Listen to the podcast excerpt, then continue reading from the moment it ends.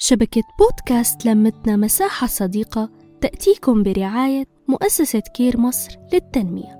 مرحبا أنا آلاء ورجعت لكم بحلقة جديدة من بودكاست قبل أن تتزوجي.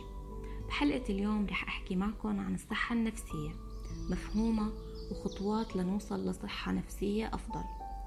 مثل ما بنهتم بجسمنا وإذا مرضنا منتعالج فمهم كتير ناخد بالنا من صحتنا النفسية.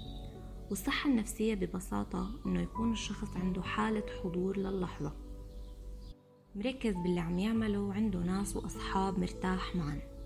وهذا ما بيعني إنه ما رح يمرق بمشاكل أو ضغوط بس يكون عم بيواجهها ويديرها صح. ويلا إلكن على شوية خطوات بتساعدنا نملك صحة نفسية أفضل.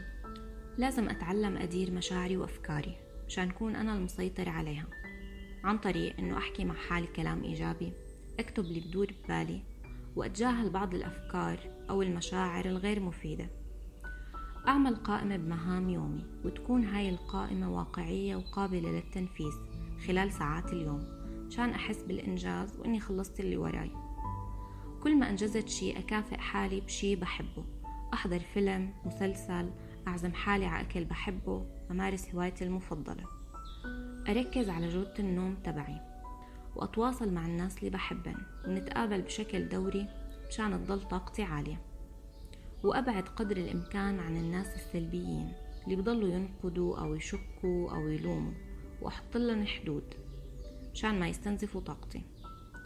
حاول ما أتابع على ال social media ناس بدخلوني بمقارنات أو بيخلوني أحس بعدم رضا عن حياتي.